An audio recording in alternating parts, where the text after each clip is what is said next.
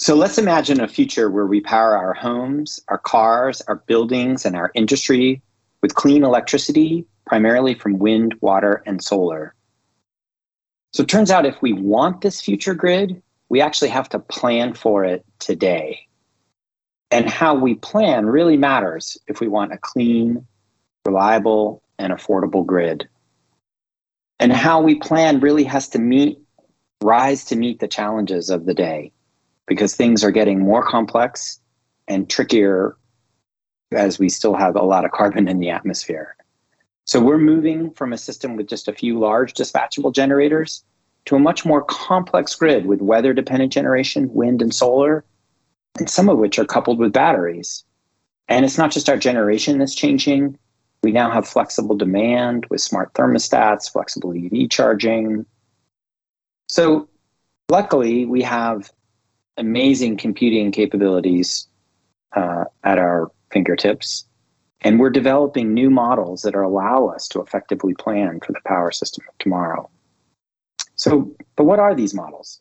So, we create computer representations of our electric grid, which allows us to simulate how the grid operates and calculates the economics, test the reliability of the system under thousands of potential future scenarios.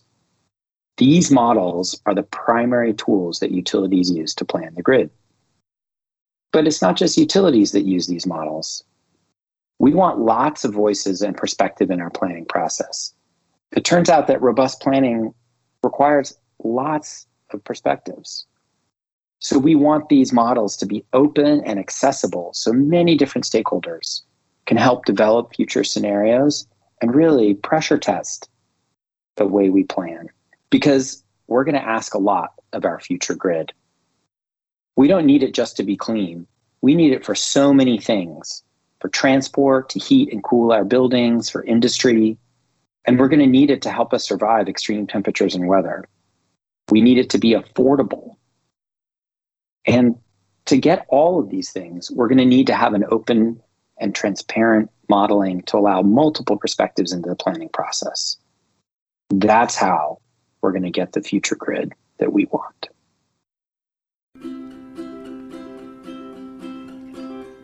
We started in hard times to bring us all in into the laughter through thick and through thin for public power enthusiasts without and within. Roll on, enthusiasts. Roll I'm Paul. Dockery, a co host of Public Power Underground and senior manager of energy resource strategy and planning for Seattle City Light. And I'm Dr. Ahlmahz Negash, the co host of Public Power Underground, macro energy system researcher, and power planner for Tacoma Power. Joining Ahlmahz and I as this week's celebrity guest stars are Ric O'Connell and Anna Sommer. Anna Sommer is a principal at Energy Futures Group, a clean energy consulting firm headquartered in Hinesburg, Vermont. Anna has nearly 20 years experience working on a variety of energy planning related issues with a primary focus uh, on all aspects of integrated resource planning, including all of the key words like capacity expansion and production cost simulation, scenario and sensitivity construction, modeling of supply and demand side resources, um, and review and critique of forecast inputs. That is an awful lot. Welcome, Anna. Thank you. The, the description of my background, I think, is really kind of indicative of how broad integrated resource planning is. It really covers a lot of different topics. And so I'm not unique in that regard. You know, we are all jack of all trades and hopefully masters of some. Right? Yeah, masters of some. I'm right? sure both of you can relate to that as being power system planners yourselves. Um, yes, so it's uh, yeah, it's not the complexity has not decreased as the years have gone gone on for sure. yeah, and the breadth of topic only gets wider as we go. Yep. Uh, joining Ahlmahz, Anna, and I is Ric O'Connell. Ric is the executive director of GridLab. GridLab provides advocates engaging in electric proceedings and rulemakings with the best technical expertise and tools necessary to present credible arguments and testimony to regulators and other policymakers to advance clean energy transitions that preserve system reliability. It's a great promo that I got off your webpage. It's uh, I think a, a well well articulated mission. Uh, Ric is a champion of state of the art open source planning models, including commissioning the GridPath RA toolkit, which was developed by the Northwest's own Elaine Hart and Ana Mileva. Welcome, Ric. Oh, thank you, Paul. That was very generous introduction. Um, super glad to be here. Um, thrilled to be here with Anna and both of you. Um, and one little tidbit, I guess I'll add a little tidbit of my background. Uh, you know, I've been doing clean energy work for 20 years, but before that, I actually uh, worked in computer software. And so I have a specific and deep interest in, in modeling and, and software. So it's a, it's a, per, this is, this, this topic is like an intersection of, of my old career and my new career. So excited to be here. And you mentioned in your opening monologue this need for computational uh, sophistication in our power planning, right? We have new tools. We could do thousands of these things. And the computational and computer science aspect is like super fascinating. Did I get that right from your yeah. monologue? Yeah, absolutely. You're totally right. And I think there's a, you know, a, a, lot to dig into just sort of in the complexity and Anna knows all this sort of stuff, you know, linear programming versus uh, so it's it's it's definitely interesting, and it's great that it's great that as our power system is getting more complex, the tools that we have to model it are also getting more complex. So it's it's great that we have expanding computing power. Yeah, in this breadth of kind of technical expertise, Anna, what what where is the computer science and the uh, modeling aspect and programming aspect in your breadth of experience? How deep and how uh, wide is that in your experience? Um, it, it's it's really important, and I wish that I had the background that Ric does because it would probably be easier to do my job if I if I had it. But I have zero background in computer science and computer programming, and uh, everything I've learned has been a hazard of the job, so to speak. Um, but I think understanding you know some of those intricacies of how models work and um, how their optimization algorithms are structured is actually really important and helps you understand some of the results that you get from the models. And that's certainly one of the things that we try to focus on at, at EFG is how do how do these models work? How do the settings, you know, apply to the optimization and um, what are the trade-offs between different modeling platforms? Because there certainly seems to be some. Um, that's not to say that any model is perfect, but sometimes having an understanding of the the drawbacks can really help you understand what your model can and cannot tell you.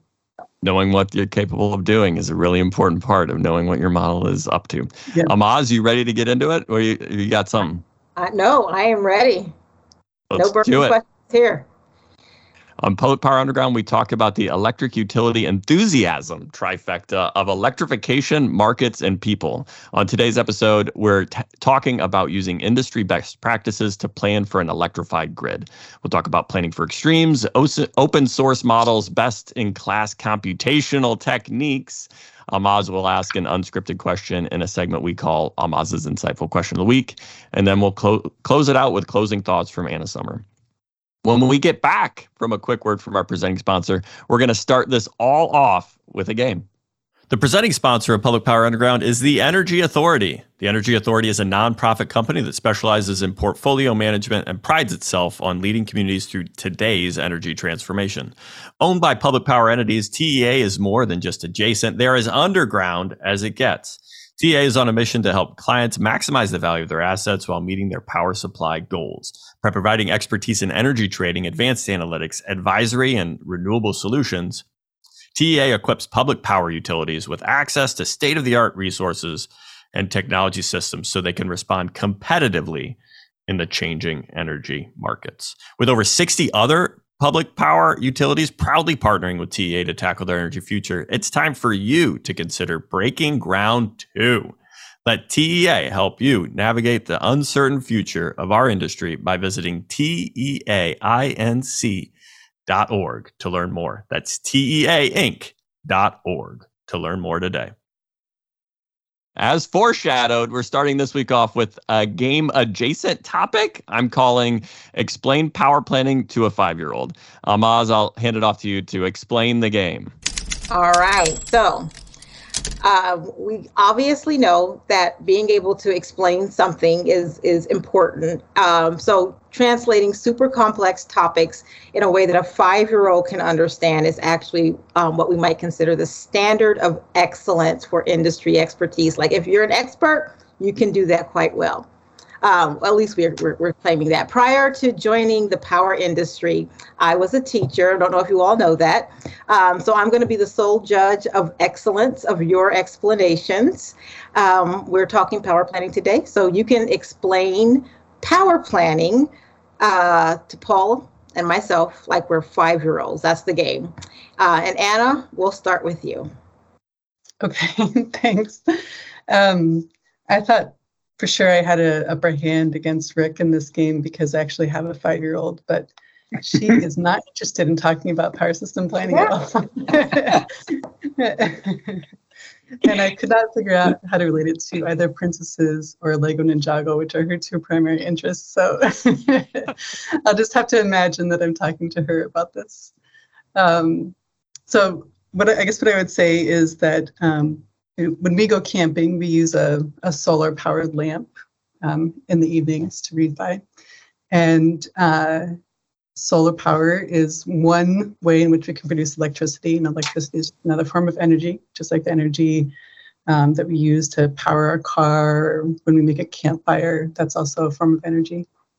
And uh, that lantern is kind of similar to our electric power system in the sense that uh, there's a mechanism to produce energy and then something that uses that energy. And if you imagine that um, all of the, the lines, the power lines that we see around our house, around our neighborhood, are um, those systems in that lantern sort of amplified and magna- multiplied. Um, uh, that's how our electric power system works. And so my job is to figure out where those things go, what kinds of mechanisms we use to produce power, um, how much power people will consume, um, and what the cost of that looks like. I think that's, uh, I'll, I'll leave it there for now. Okay. I, I love the I love the like camping analogy for because my family and I actually just spent one day camping um, out at the Oregon coast and like the the decisions you have to make going into camping around what you're going to take, mm-hmm. how much you're going to take, um, whether you're going to get the really small backpacks or get the bigger ones that are more comfy, how many stuffed animals you're going to take are all really important questions that a five year old will pick up on. I would say, Anna, how many stuffed animals you're going to take camping may be the way to translate this to your five year old because it is a critical question we all have to answer around the constraints. I love that analogy. Thank you, Anna. that's a that's good advice, Paul. Though for our family, it wouldn't be stuffed animals; it would be treasures. So they have like little oh. boxes full of random things, like old keys or rocks or things like that that they want to bring. Because um, yes. you know it's important to have treasures when you go camping. Absolutely, it's a it's critical to have your treasures with when you go camping. All right, great job, Anna. Ric, can you top that? Yeah, I think it's an unfair advantage that uh, Anna actually has a five-year-old. Um, so I have an eight and a ten-year-old daughter, and part of the joy being a parent is you com- completely forget everything that comes before. Because I think you know your your brain you wouldn't be able to go forward if you dwelled in that period of pain. So it's been a long time since I've had five year old.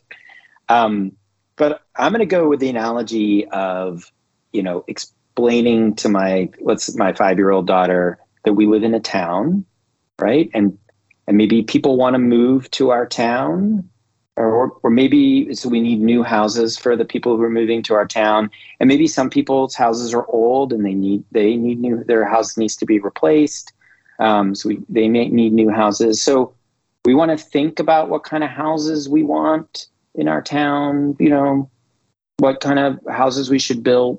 Build. You know, and we can't just build these houses overnight, right? It takes time to build a new house, so we want to think about it beforehand. You know, and we want our new houses to be better. We want them to be more efficient, maybe use less resources. Um, we want them to be cleaner. Maybe we want different kinds of houses. We want apartment buildings. We want single family homes. Um, and so that's sort of what we do when we plan the electricity system. We kind of think about, we have to think about it well in advance. We have to think about, okay, how are we going to have enough electricity to run all the things that we need? Um, you know, we really want to have. We and we got to we got to kind of plan ahead. Uh, otherwise, we're not going to have enough electricity when we need it. Just like if we don't plan ahead for housing, um, we don't we won't have enough houses. I think this is a little bit salient because we we actually do have like a major housing problem, especially in the West Coast. Um, so I think it's something that like our our kids definitely understand, um, especially living here.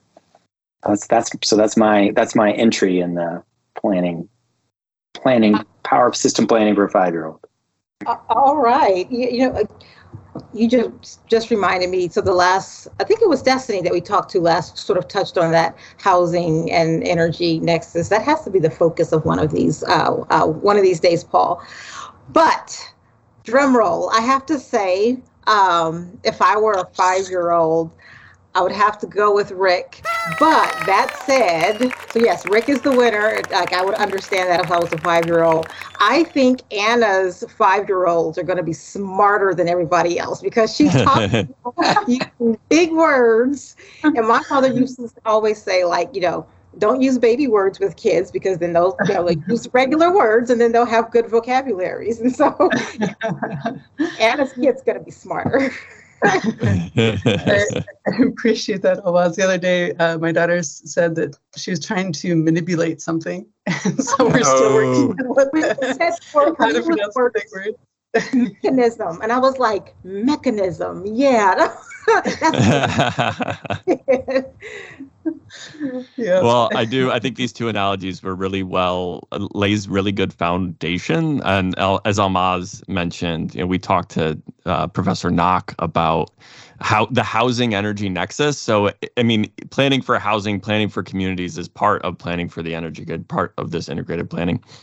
I'll go back to the camping though, because I actually think it's a really, I may start using it as a way to communicate power planning just because for the, that that northwest group of people that we tend to talk to the experience of having to plan for like what you actually need or planning around you know if you're glamping you're the glamping paradigm of camping versus the quote unquote bare minimum uh, so part of the backstory with my family going camping is we were only going for one day. So my wife and I were like, we're only going to pack the bare minimum.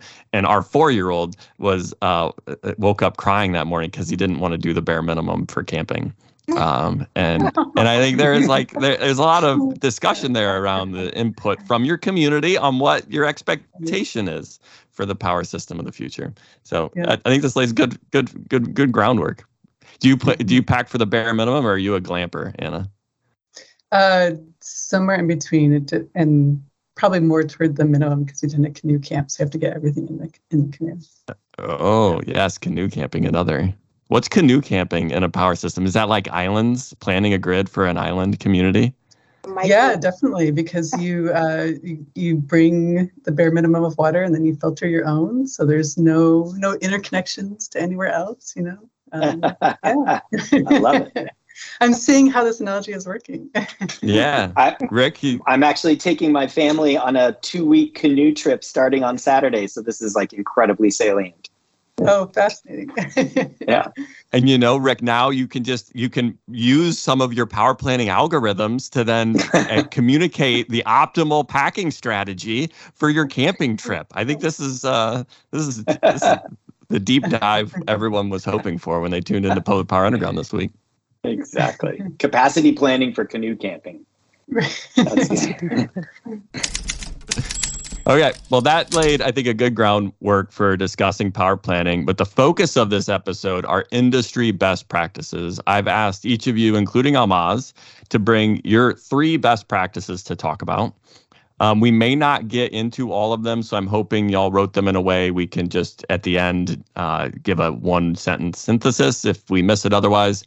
I've got a list from conversations we've had before and, and other topics that I'll check off your topics as we go or add to ask questions about later on. So I'll start with you, Anna.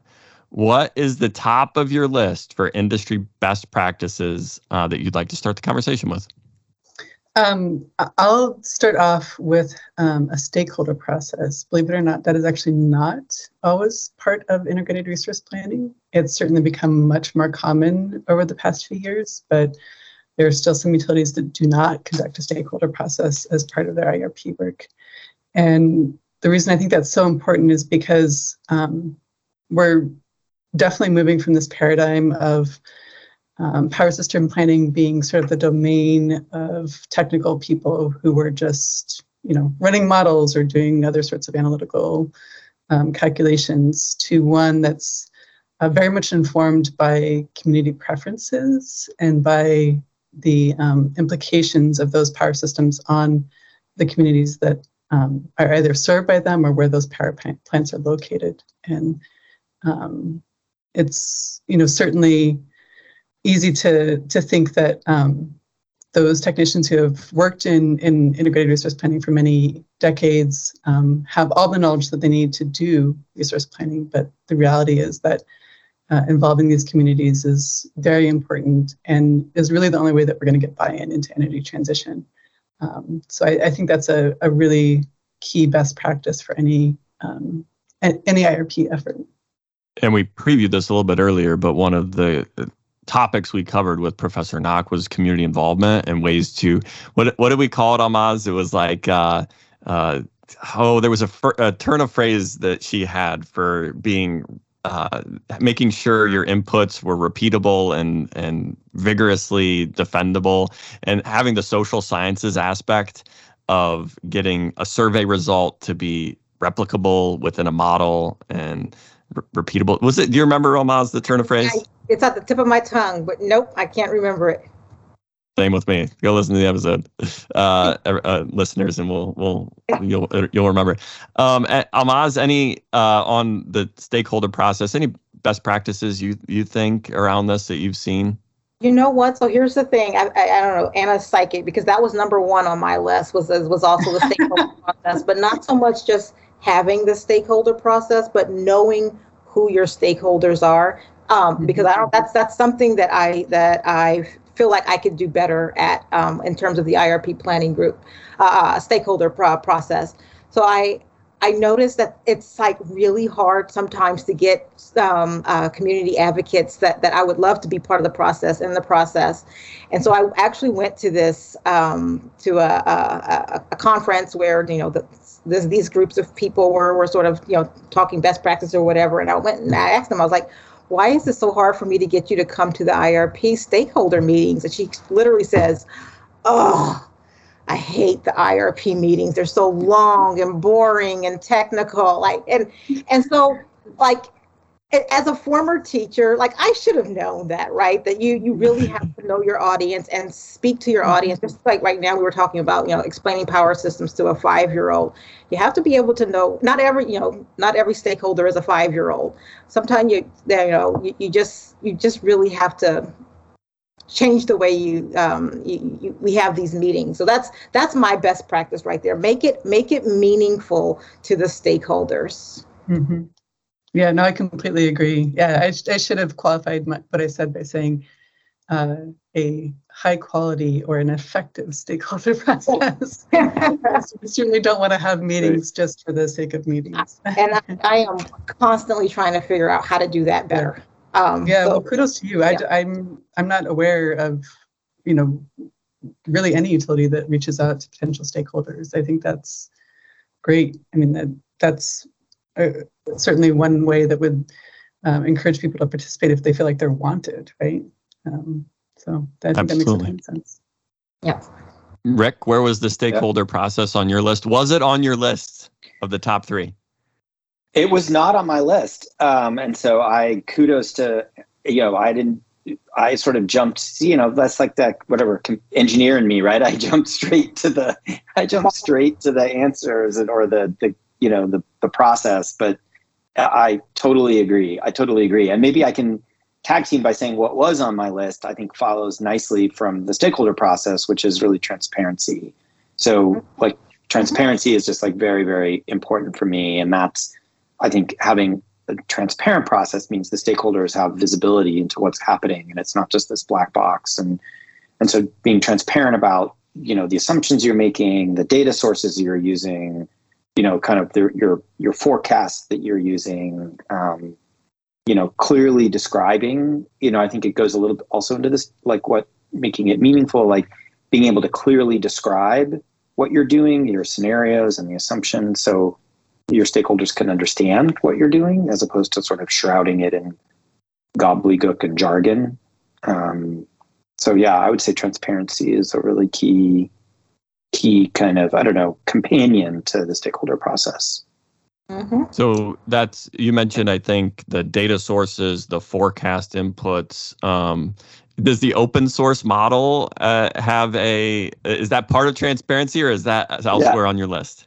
No, that's absolutely right there too. And yeah, sorry, I just forgot to mention it. It's like no, absolutely. You're a champion of open source model, right? Exactly, and that's where open source is so important, right? I mean, so you're not just using a, a, you know, maybe you're not using a commercial model that is, you know, is a black box, and that, you know, that commercial model is actually really, you know, there's licensing restrictions, and you know, the the stakeholders can't even get access to it, even if maybe even if they wanted to get access to it, even you know even if they wanted to pay the license fee, maybe they wouldn't even be allowed to do it.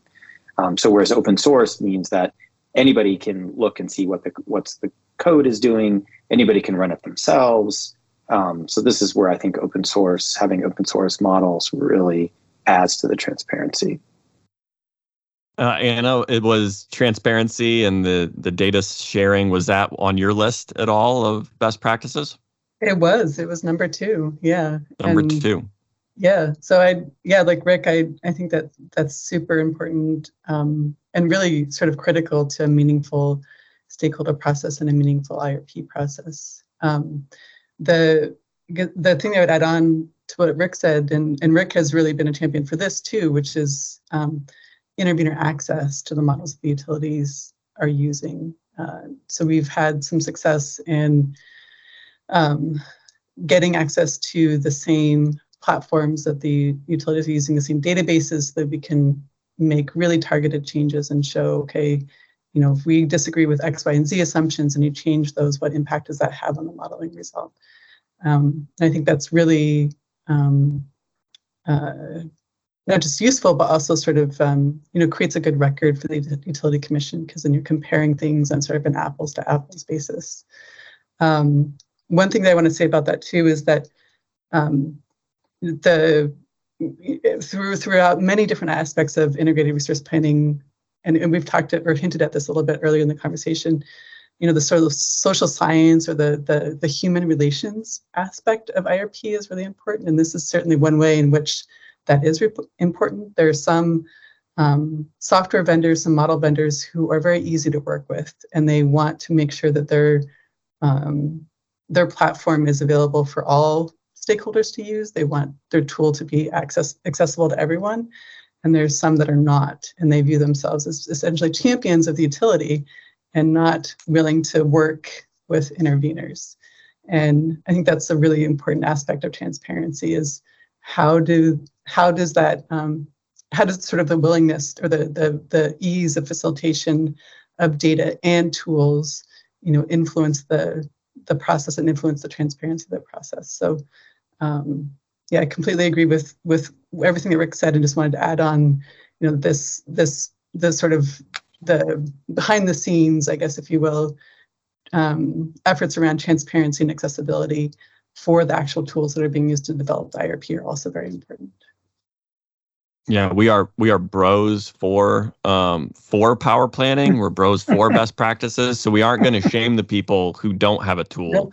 You know, we are going to openly shame them, but we can do a shout out for what is like who are the utilities that do this well or what is the software vendor that makes this really easy. You can give a shout out to them even though they aren't sponsors, but I think it is helpful to like celebrate successes and celebrate best practices.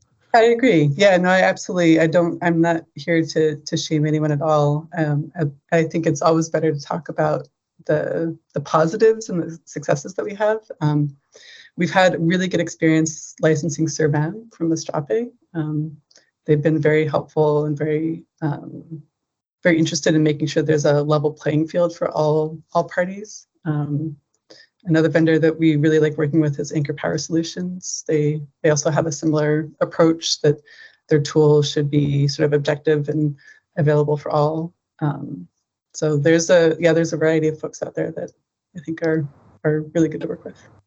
You know, when when I first started at Tacoma Power, one of the first projects that was put on was working um, you know, with PGP, group of other utilities, um, with E3 um, uh, and, and, looking at different uh, you know scenarios of, of our future. This was before CETA, and we had our 100% clean scenarios. We were looking at all these different pathways, um, and E3 had a model that they had developed. Um, Resolve was the name of it, but it was open source because it was developed for California, and what they just they they required that the model be open source um, for for for their modeling purposes, and so we actually benefited from that after we were done like with uh, with the, the the work that we had done with PGP or with I'm sorry with with E3 we then took that model we were able to dig in and and make changes and and do other scenarios and um, uh, yeah was a big fan of, of E3's uh, open source uh, tool early on when I first started at Tacoma. Cool, that's great.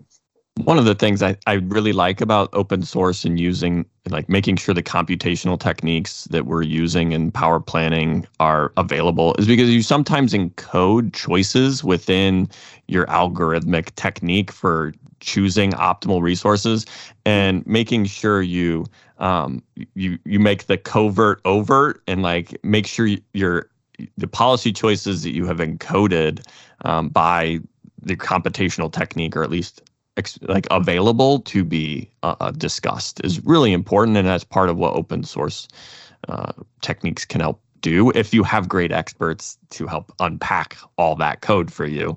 Um, mm-hmm. Uh, anything else you'd like to add, Ric, before we we we see who else has another thing on their list?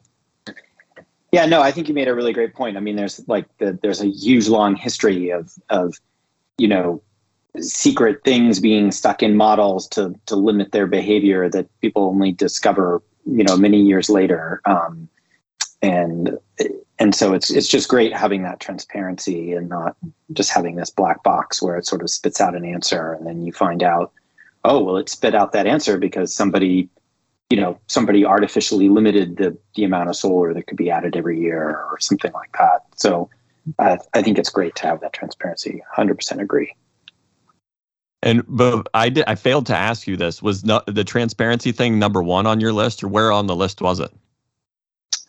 Oh well, you know, in the spirit of openness, I hadn't actually I hadn't ranked my list. I had three things, and oh. I don't oh. I don't I don't know if I I don't know if I'd say one is more important than the other. Okay, well that's fair. That's fair. I'm, i appreciate the openness and the honesty on that. Um, can Anna, can you give us another thing on your list? I think I have you as having stakeholders as one. The transparency is two. What was your third? My third, uh, and this I don't think will surprise anyone, is is reliability. Um, and I think it's important to think about reliability in multiple different forms. So it's you know, the, we, we oftentimes if, you know, we were at a conference together and having this conversation and I said reliability modeling, you'd think SERVM or Resolve, right? And that's certainly one aspect of it. Um, but I think there's a, a few things that um, I uh, I think about or, or that are sort of on my my mind when we talk about this in regulatory settings. One is that um, those models are looking at just at bulk level, you know, reliability, essentially energy adequacy at the bulk level, right? And oftentimes they are concerned almost entirely with supply side resources. So we're looking at um, how, uh, ideally, we're looking at how a load and um, generator performance changes with weather, which is really reduced to temperature in most of these models. Um, but we're oftentimes not really thinking about what it is we can do on the load side of things to address reliability too. And I think this is becoming um, a little more visible or a little more sort of tangible, if you will, um, after some of these extreme events where we've seen load increase very dramatically over a period of several hours. Um, and more and more, to me, the one of the key questions around those sorts of events and the planning for those events is what drove load so high. You know, in the wintertime, for example, if we're talking about, um, you know, the response to to an extreme uh, uh, ice or, or snow event, uh, you know, you can generally assume that schools are closed and people aren't really going to work unless they live, unless they perform some sort of critical service, right? So why is it that when we have um, sort of more limited economic activity, do we actually have more load? Is there are there things that we need to do on the residential side, for example, um, that would help people avoid using space heaters? Um, I think those sorts of questions about how we address reliability on the on the load side, not just on the generator side, are really important. And I don't know if anybody who's doing that well. Um, uh, and then the other thing I would add is that, you know, I, I do think that so, so my, my my work is almost entirely focused on this sort of bulk level, you know, power system planning, but it remains the case that most outages occur at the distribution system. And when we talk about reliability, we almost always forget about the distribution system. And so I think figuring out how the um, sort of focus on the reliability at the bulk level can impact potential distribution system outages is a, an area where we need to do um, more thinking and, and sort of more more focus. Um, so reliability is my third one, but it I guess it's a little bit more broad than um, the manner in which we generally think of reliability as a focus of integrated resource planning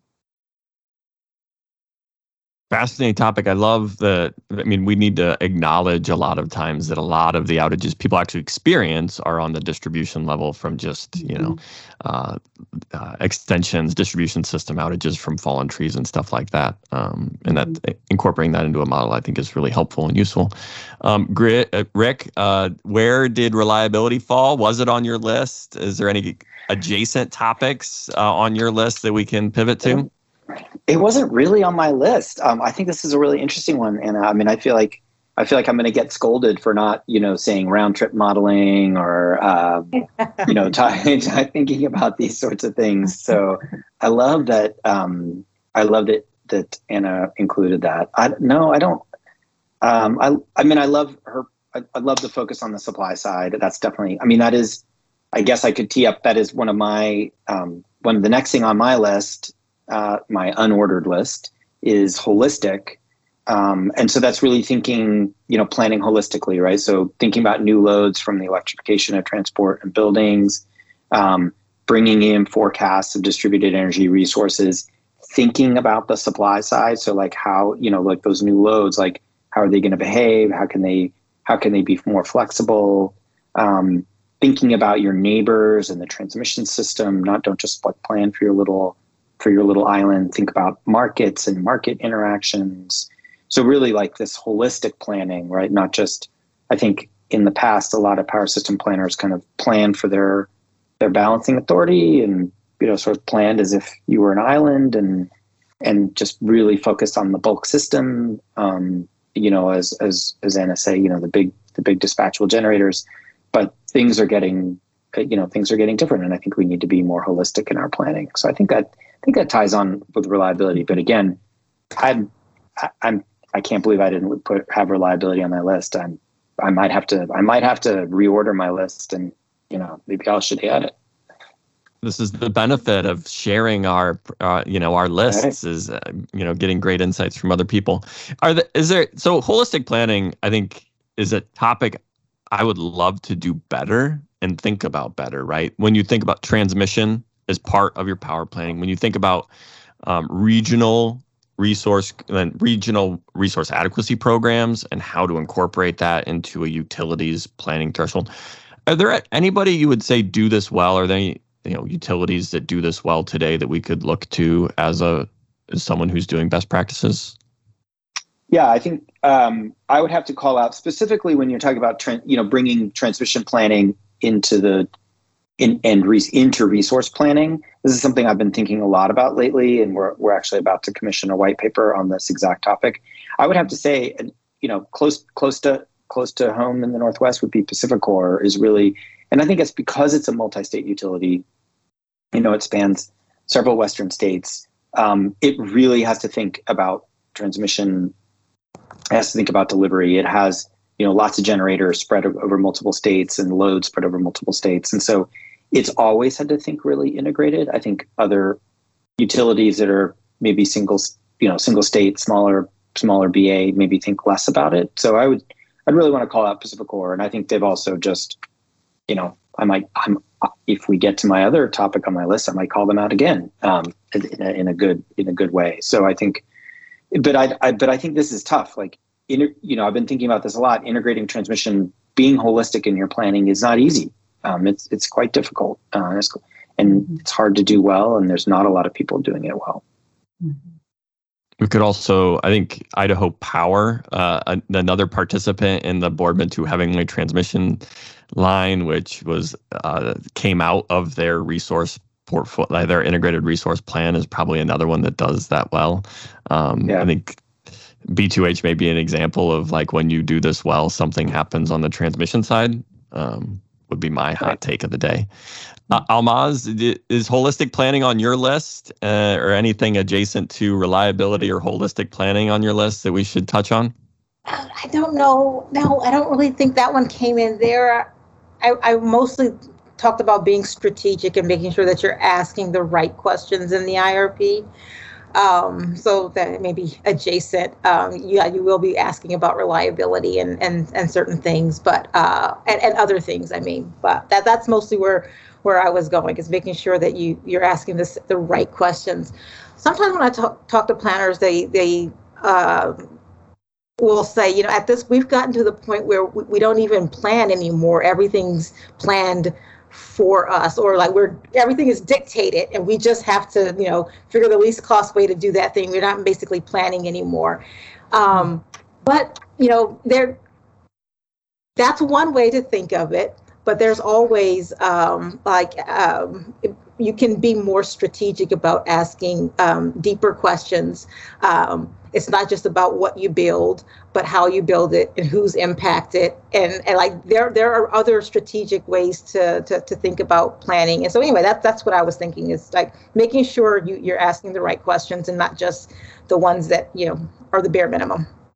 Okay. Agreed. ask the right questions. That is part of a strategic view which you could i think it matches okay with the holistic planning anything yeah. on the holistic planning that you'd want to uh, include Anna, or or shout outs you'd like to give to people who do it well? I, have been heartened by what feels like a lot of progress in integrated resource planning on a number of fronts and a number of juris, excuse me jurisdictions over the years. Um, I can't think of anyone who does it kind of perfectly or in a way that I would sort of hold out as a gold standard.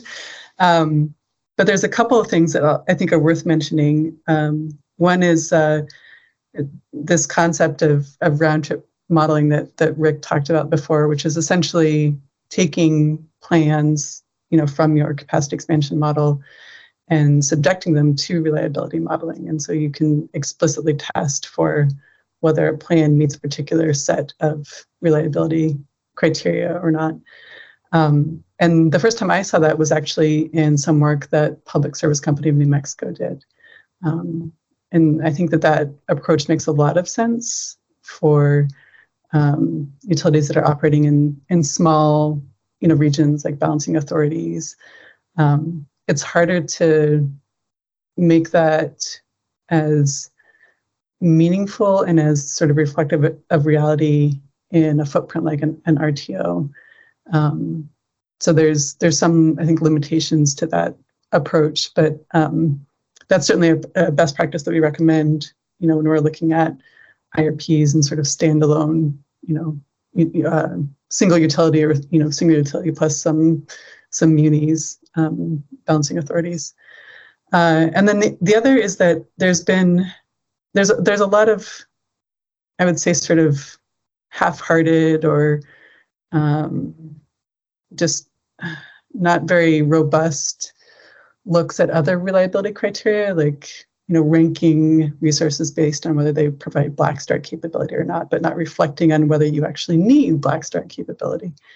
And there's a, a utility um, called AES Indiana that did, I thought, much more robust look at those sorts of questions. So looking at things like um, short circuit strength and whether you need black start capability for different types of portfolios. And um, that reliability analysis was done by a consulting company called Quanta. Um, and I thought they did a, a, pretty good job with it. Um, and that's the sort of thing that, you know, if you're getting into more of kind of grid services and, and things that you can't explicitly, or you'd have a hard time explicitly representing in an IRP model, um, I feel like that was a good template for how you might think about those things in a way that's more robust and meaningful. Shout out to AES Indiana. Well done. Nice to get them in. Uh, thank you, and a head nod to them. Uh, Ric, we got uh, some key words here: round trip planning and short circuit strength and, and reliability planning. Uh, were those uh, the last one on your list, or do you want to talk about some of those buzzwords before you get to your last thing on your list? Well, I think round trip modeling is awesome because you always want, when you're doing modeling, you always want to come home, right? You don't want just a one way bus ticket to Schenectady. Um, you want to actually come back. So, love round trip modeling. Um, and for your listeners who aren't aware of what that is, is that's really doing capacity expansion, getting a future portfolio, and then running a reliability uh, analysis on that, making sure that future portfolio that your model created is is reliable. And if it's not, then coming back and, and making adjustments to it and and um, sort of iterating until you get get it to where it needs to be. So that's sort of I think a best practice that um, heartily I heartily endorse and and and we've done a lot of work at GridLab on on round trip modeling. Um, I guess I, I mean can I can I throw out my final final best practice that I was thinking of? That's where we're going next. Absolutely, please do. All right. So I I first was going to call was going to you know I, you can tell I'm going for the one word um, the one word best practices, and so this one started out as complex, but I think sophisticated is maybe a better word. Um, and you know, so really that and I sort of intimated this earlier, right? Like our our our power our grid is getting more complex. Our power systems are getting more complex. We're relying on weather dependent generation we're relying on storage, which is actually quite complex to model in terms of making sure we have, you know, you're going to make sure the storage is charged. How are you going to get, where's that energy going to come from? Um, you know, you've got, you know, what we call energy limited resources. You've got the demand side that we're going to bring in, right? So we're thinking about not tra- traditional demand response as well as like more flexible demand, like EV charging. Um, you know, how, you know, sort of load shift, shake, shimming, all these, all these things. Um, and and then we also have to really think about weather. So, you know, not only does weather drive our load, but weather also now drives our generation. We've got to we've got to like sort of have these large weather data sets that have got to be synchronized with load. So I just think this sort of sophistication and complexity is really important. Um, you know, I think we're still there's you know Not going to name any names, but there's still utilities that are sort of like, oh, this is this is pretty straightforward. We know, you know, we know what we're doing. We can just kind of come up with these portfolios on our own and not really think through. But I think that you really need the sophistication now. Like you, you can't really get away with the old way of doing things, which was, you know, put some stuff in a spreadsheet, do a load duration curve, do some simple calculations, and and come up with a portfolio that works. Like you really need to to to have a much more sophisticated model. And I think that, that ties into the other things where we think about holistic, right? You know, to bring in all these things, you need sophisticated modeling to bring in all the all the bits and parts and pieces, D, you know, DERs, and then transparency, right? You need to. Um, I mean, maybe you want something that's, you know, sophisticated, but it's still it's got to be able to explain itself well and still be transparent. So that's yeah, that's my last that's my last piece.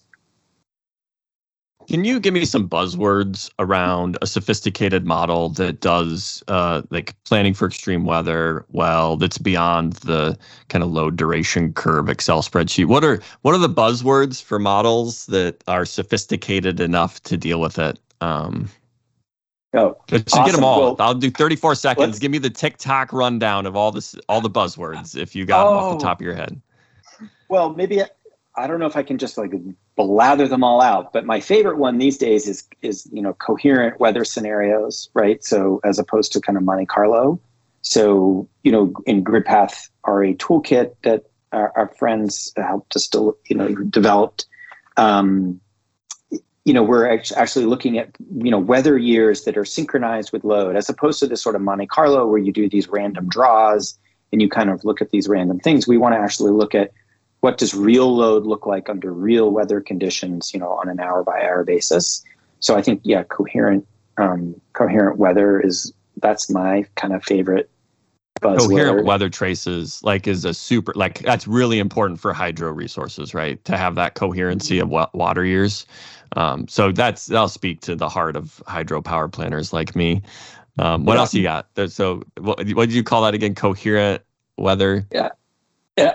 Uh, just yeah, coherent weather. I mean, I think it's a um, it's a great band name too. I mean, let's. let's it's also a great band name.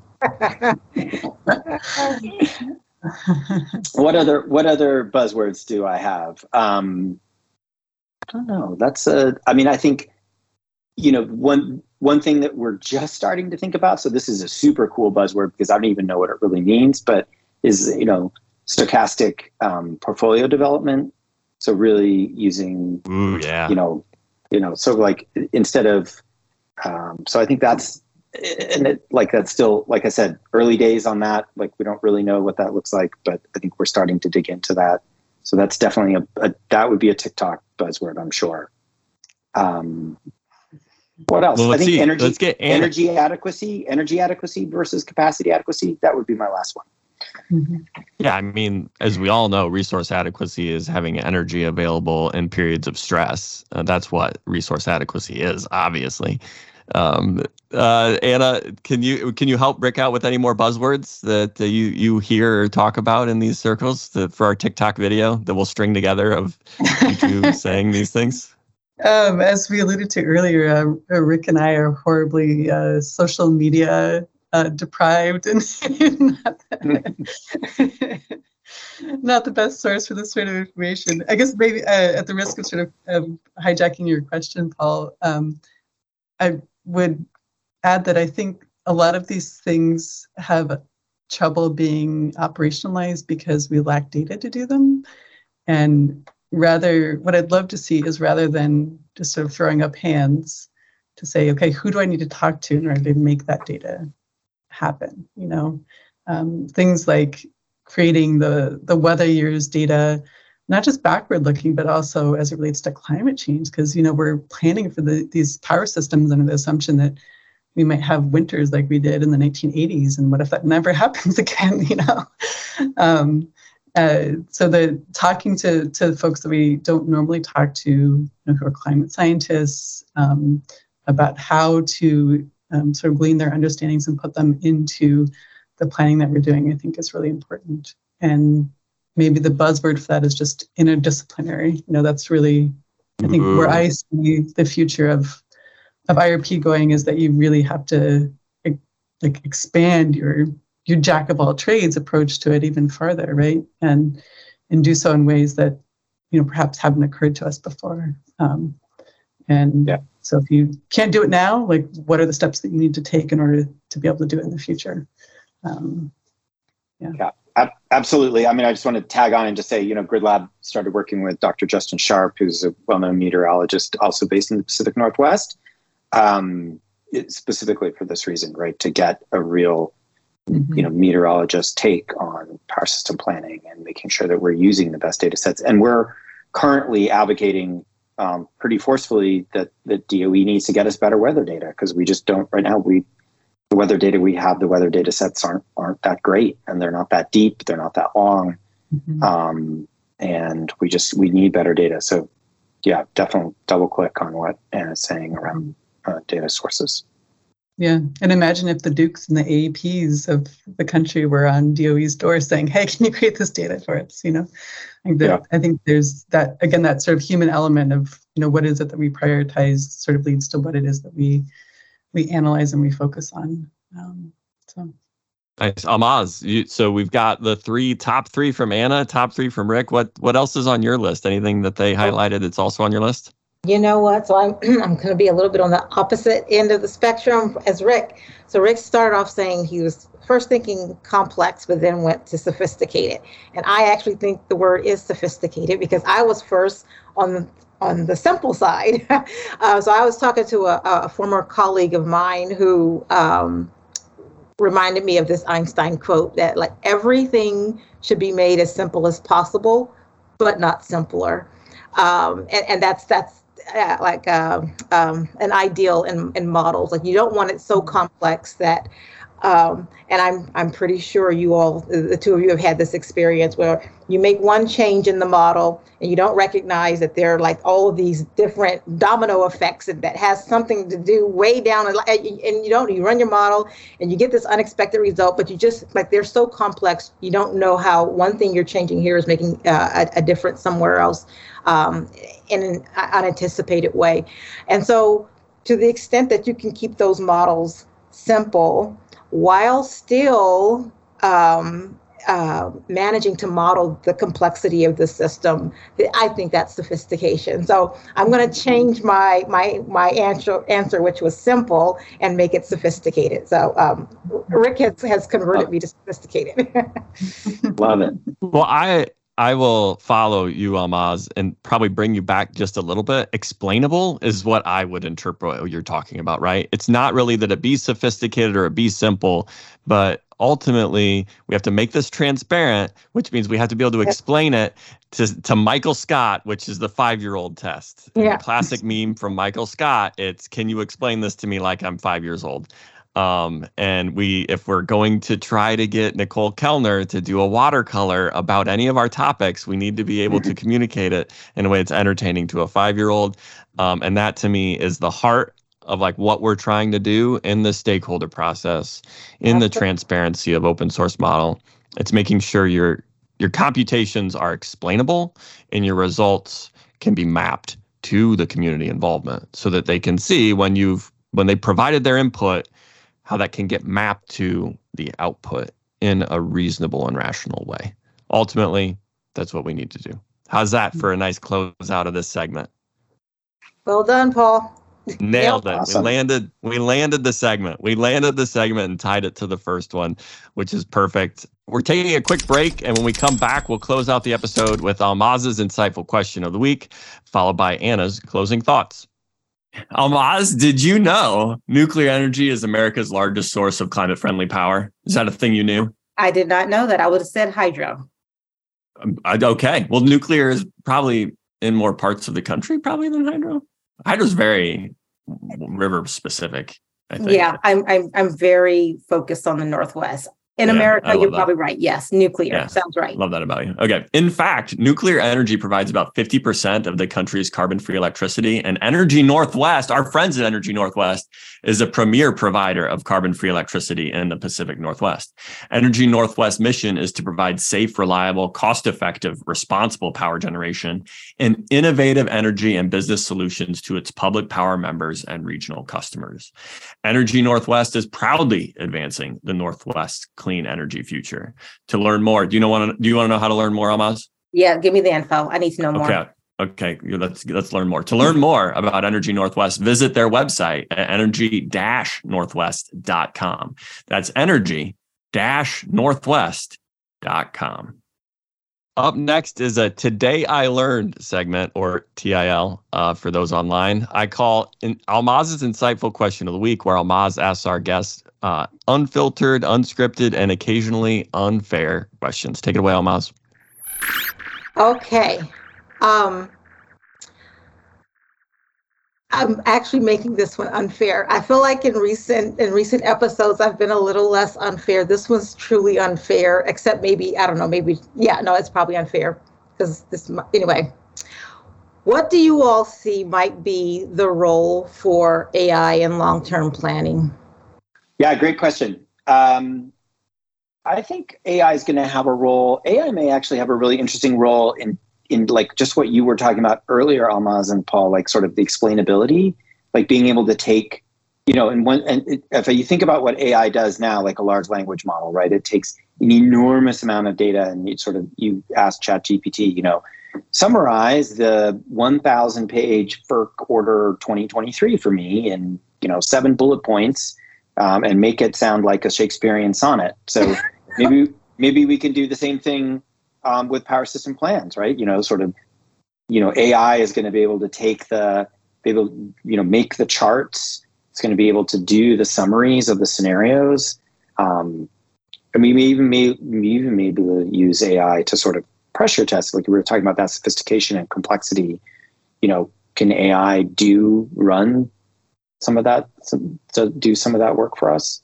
Um, I definitely think there's a role for AI. I mean, it, this is this is like, you know, especially computer modeling. The modeling part of power system planning is, you know, obviously done by computer models, so it's extremely adjacent. I love that answer. Before Anna, you take over. One of the one of the really powerful applications of these language learning model is providing them with code and having them explain to you, you know, a computer explain to you, a human in human words, what the program does.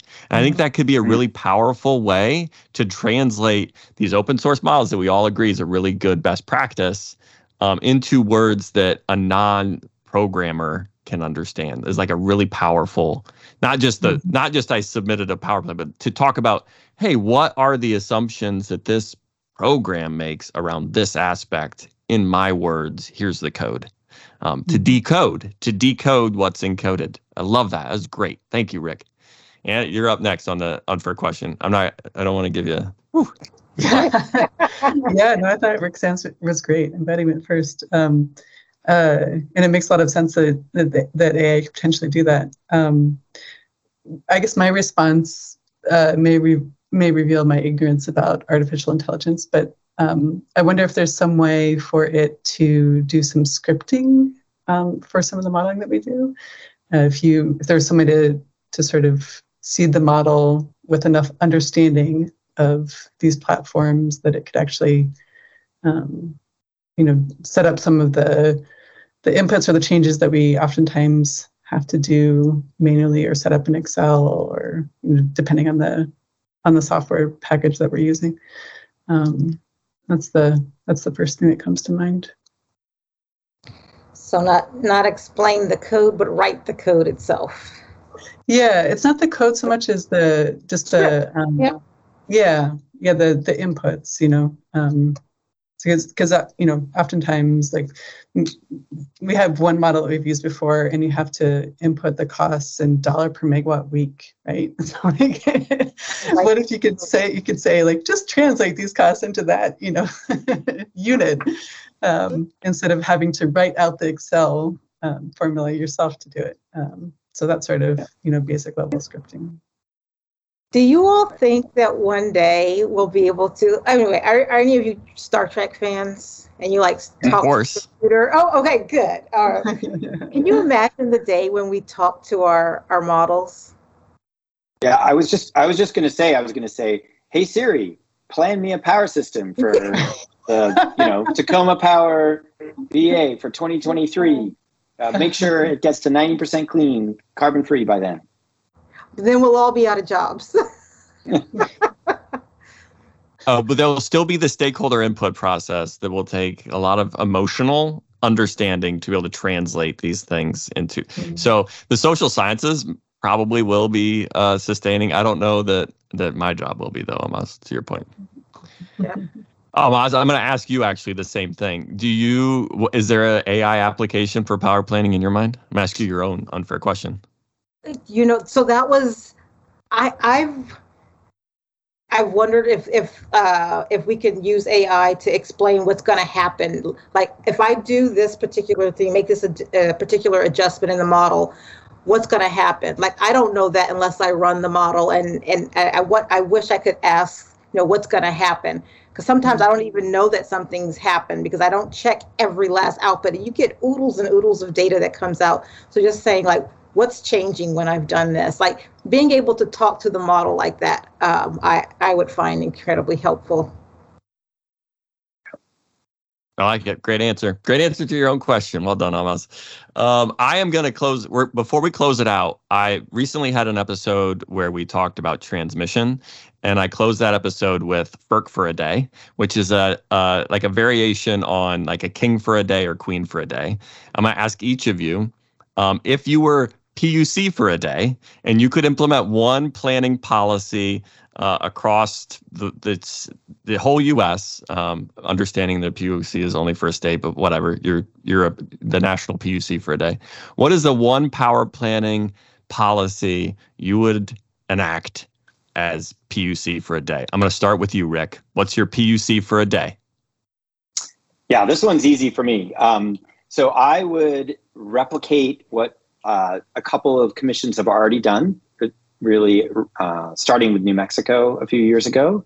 Um, and that was a, a project that uh, Anna and I worked on after that ruling. And that really is where the PUC, you know, we talked about transparency. The PUC mandates transparency. So the PUC says, utility, you've got to share your model, you've got to share your model data, right? So it's not just enough to have the model, you also got to have all the whole setup, the database. Um, you've got to share that with uh, with stakeholders.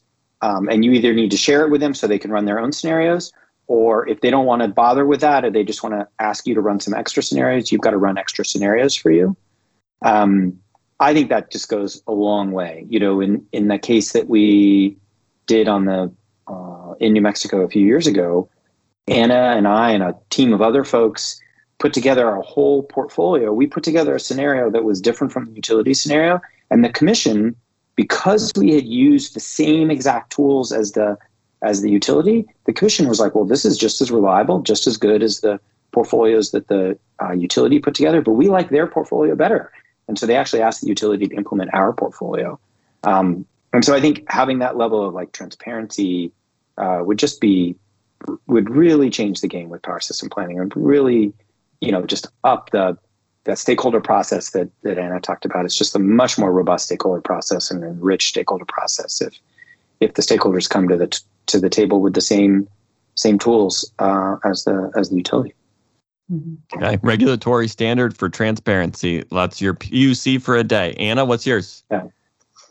Um, it's not easy to pick just one, and uh, I 100% agree with Ric. I think that would be fantastic. Um, the one that I would pick, though, I think actually relates to the demand side.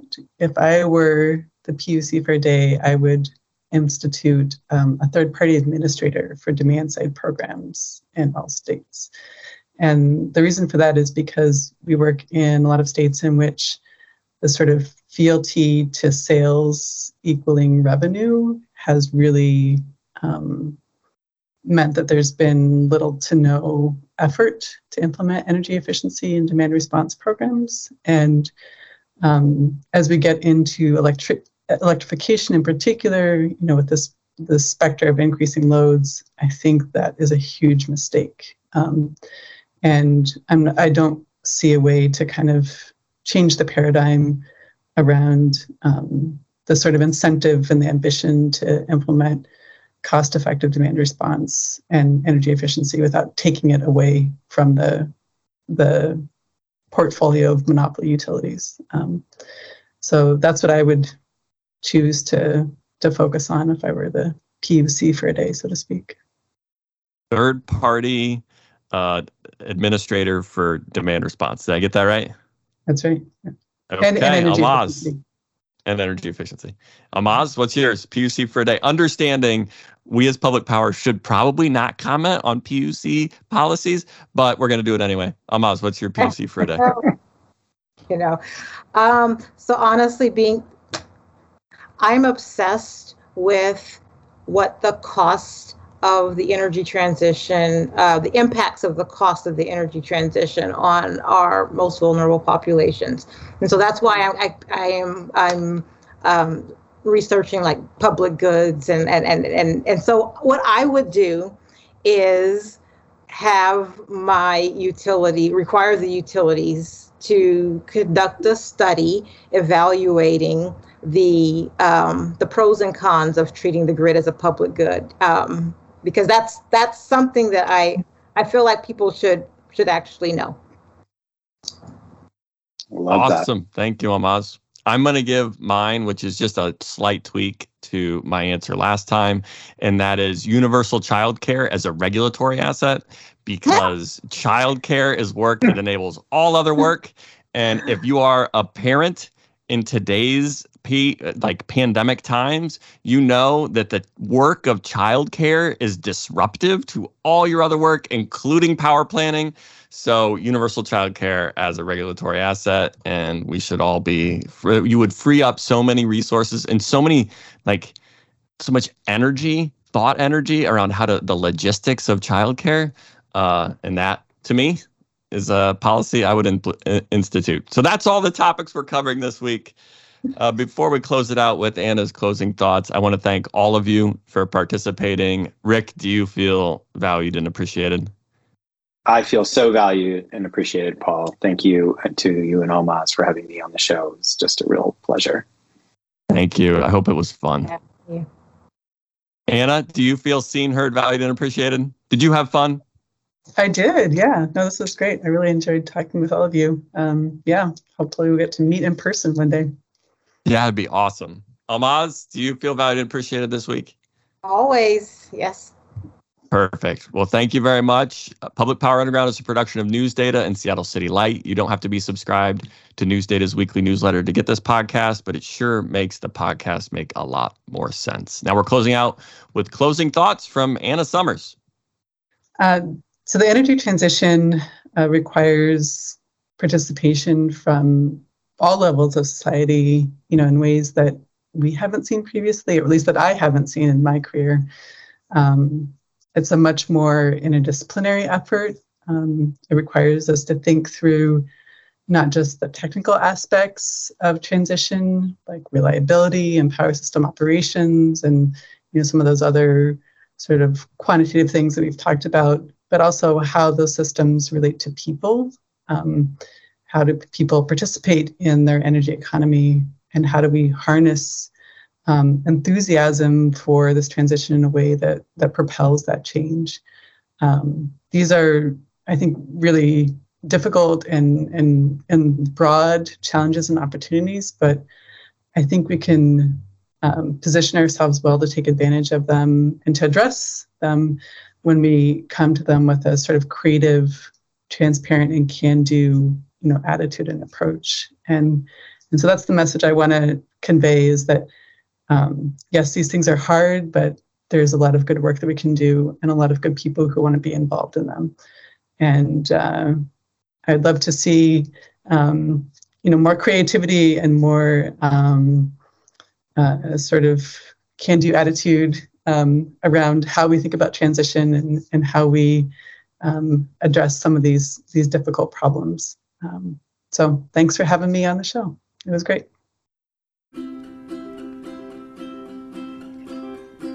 Started in hard times to bring us all in.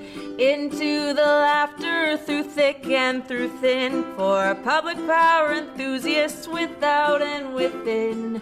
Roll on, enthusiasts, roll on. Public Power Underground is a production of Seattle City Light and News Data. The views expressed here are our own and not the official views of Seattle City Light, Tacoma Power, News Data, or the organization of the guests also appearing on Public Power Underground. Public Power Underground is electric utility and electric utility adjacent topics from a power department's perspective. Today's episode was written and produced by Paul Dockery and Ahlmahz Negash, and it's edited and published by the stellar team at Pioneer Utility Resources, with sound mixing by Lucas Smith and video editing by Brendan Delzer. If you are interested in having a podcast edited, published, or produced, please reach out to our friends at Pioneer Utility Resources. Our theme song, Roll On Enthusiast, was rewritten, performed, and recorded by Aaron Guillory and Ian Bledsoe. You can find Public Power Underground on YouTube, Apple Podcast, Spotify, or your favorite podcast app. Please share with electric utility enthusiasts like us and give us a rating or review on the, your app of choice if you enjoyed the content. It helps other energy enthusiasts like us find us. Public Power Underground for electric utility enthusiasts. Public Power Underground, it's work to watch.